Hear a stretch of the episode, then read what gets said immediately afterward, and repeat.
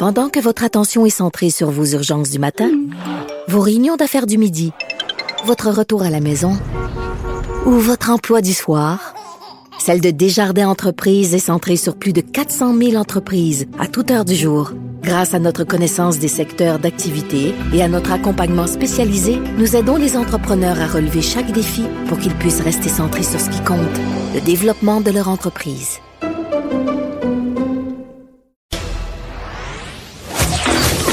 On dit souvent que les murs ont des oreilles. Nous, on a deux vraies oreilles à l'intérieur des murs du Parlement.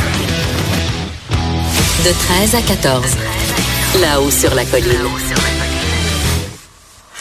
Donc, des problèmes de traversiers sur la Côte-Nord. Euh, maintenant, on va parler des problèmes d'un petit pays d'Europe euh, de l'Est euh, qui, jadis, était dans ces pays que Kundera appelait l'Occident kidnappé, hein, la, la Hongrie.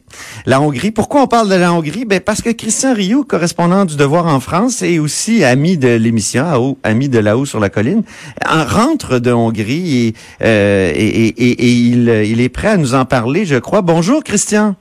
Bonjour, Antoine. Le, oui, donc euh, la Hongrie... Quelle, quelle, quelle belle formule. L'Occident kidnappé, hein? Oui, quelle belle formule. C'est Milan Kundera euh, qui, oui. qui disait qu'il était, que cet Occident était kidnappé, au fond, par le, le communisme. Euh, oui, absolument. Et, et on, peut, on, peut, on peut dire que c'est le cas de la Hongrie, n'est-ce pas? Je, je pense qu'on peut dire que c'est le cas de la Hongrie. Vous savez, on parle beaucoup de la Hongrie à cause de, de, de Viktor Orbán. Oui. Viktor Orbán, d'ailleurs, a été hier suspendu là à Strasbourg euh, euh, du Parti populaire européen, là au Parlement, euh, au Parlement européen. Euh, c'est un homme, euh, évidemment, dont on connaît un peu les pratiques, assez brutal, assez, assez, assez provocant, qui s'était opposé à à l'arrivée des migrants sur son territoire au moment où Angela Merkel avait ouvert les portes euh, toutes grandes. Et donc, oui, on l'a dit, euh, d'extrême droite, opposée à l'immigration, au multiculturalisme euh, et aussi au fédéralisme européen. Hein. C'est, c'est oui, ce que euh, tu écrivais dans, dans le Devoir du dix-huit mars. Européen, mais vous savez, quand on entend ce genre de...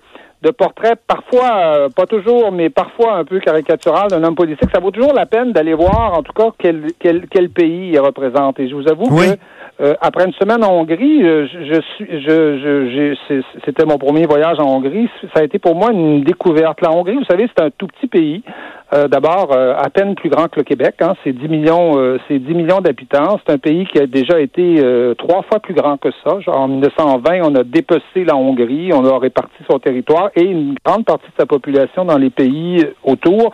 Et c'est un pays qui vit un exode démocratique, démographique absolument dramatique, euh, comme ben oui. beaucoup de pays d'Europe de l'Est. Un, un pays qui se vide de ses for- forces vives, euh, essayez, écrivais-tu. Essayez d'imaginer, ouais, essayez hein? d'imaginer le Québec, là, ayant perdu un million de, de, de, de, de, un million de Québécois, Euh, un peu comme à l'époque où euh, nos, nos, nos, nos concitoyens s'en allaient aux États-Unis. Ben, exactement, euh, ben oui. En trente ans. Ah, mon Dieu. OK. Et, donc, c'est, qui est-ce qui s'en va? Ce sont les médecins, ce sont les infirmières, ce sont les ouvriers spécialisés qu'on forme, euh, qu'on forme à, à, à, dans, dans les universités hongroises. Ces gens-là s'en vont, ils s'en vont. Euh, j'ai, j'ai même, j'ai même vu des, des médecins, des internes qui faisaient, qui allaient faire des gardes à Londres pendant le week-end. Vous savez, des avions pas très chers. Euh, on prend EasyJet, on arrive à Londres le vendredi. Ces gens-là font des gardes à Londres pendant la fin de semaine et reviennent le reste de la semaine travailler. Euh, travailler à Budapest. Et donc, on se retrouve aujourd'hui avec un pays qui est vidé littéralement de ses, de ses forces vives. Autrefois, on pillait, vous savez, les ressources naturelles. Aujourd'hui, on pille les cerveaux. Et, et, et qui fait ça? Sinon, l'Europe. C'est-à-dire, ces gens-là se retrouvent euh, en Allemagne, principalement. Ils se retrouvent en France. Ils se retrouvent, ils se retrouvent en Grande-Bretagne. Alors, on peut comprendre, je dirais, euh, à travers euh, à travers les mots d'Orban ou la colère que peut expri- exprimer ouais. Orban. En tout cas, en même temps, en même temps, on, on dirait qu'Orban Veut, veut fermer, euh, Christian, on dirait qu'Orban veut oui. fermer les frontières euh, pour empêcher les gens d'entrer alors qu'il y aurait besoin, s'il se vide de, de ses forces vives, il y aurait besoin de, de, de nouvelles forces, donc peut-être de l'immigration, euh, alors qu'il pourrait fermer, de, il pourrait vouloir fermer les frontières pour que les gens n- cessent de sortir de la, de, de la Hongrie. C'est, c'est ce que je, qu'on oui, peut ne oui, pas comprendre à l'extérieur. Il y, a, de la... il y a un ministre, il y a un ministre roumain qui avait proposé, il y a, il y a de ça euh, plusieurs mois, que on, euh, euh, qu'un citoyen de l'Union européenne puisse s'installer dans un autre pays que le sien, mais avec une limite de cinq ans seulement, et qu'ils doivent revenir revenir après. Mais vous comprendrez qu'à Bruxelles, ce genre de mesure est tout à fait euh, est tout à fait inimaginable. Et euh, l'immigration en Hongrie, oui, mais euh, Orbán, évidemment, a peur de, de, de la situation qu'il voit en France, où il voit des banlieues, euh, des banlieues immigrantes qui deviennent tranquillement, euh, qui deviennent tranquillement des, des ghettos. Et c'est la peur de, c'est la peur des Hongrois qui sont pas habitués non plus à cette immigration-là. On peut peut-être imaginer que dans, dans vingt ans, ils s'y, s'y habitueront progressivement, mais aujourd'hui, culturellement, les Hongrois sont peu habitués euh, à l'immigration, et c'est un peuple qui se sent euh, dans une sorte d'insécurité culturelle évidente. Ajoutons à ça que le hongrois, vous savez, c'est une langue absolument dont on connaît à peine les origines.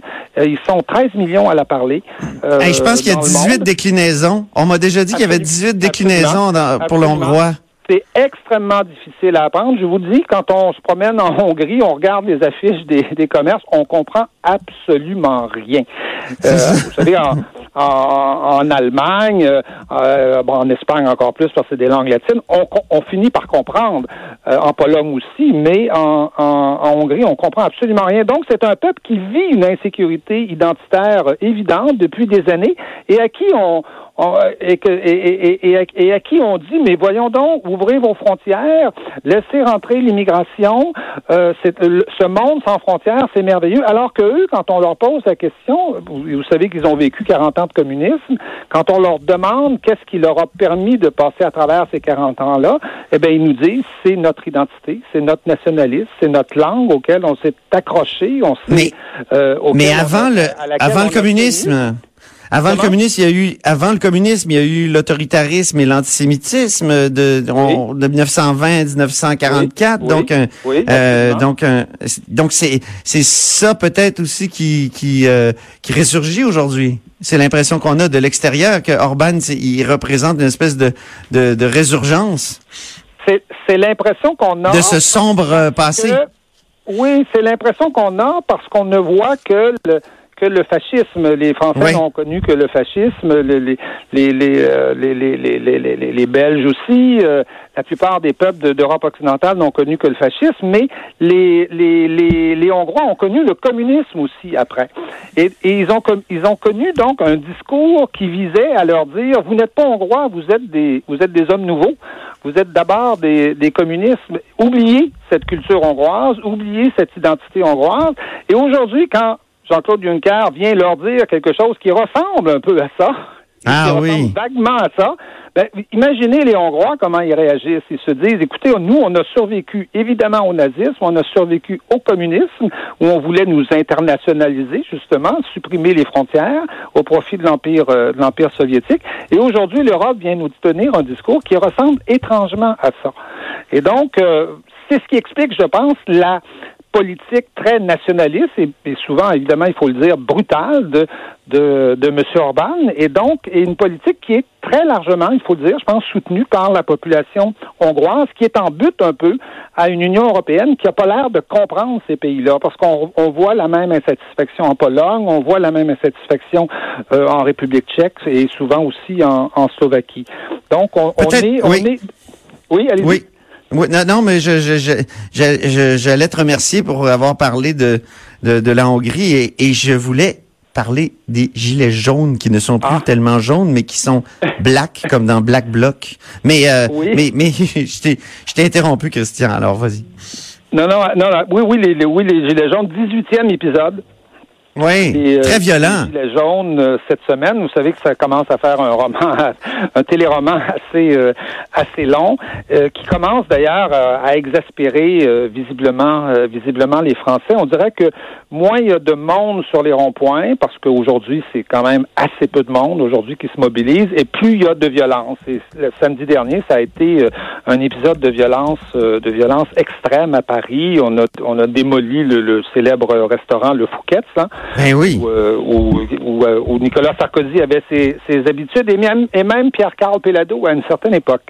Oh, ok, ok, oui, c'est intéressant. Je l'avais déjà rencontré, oui.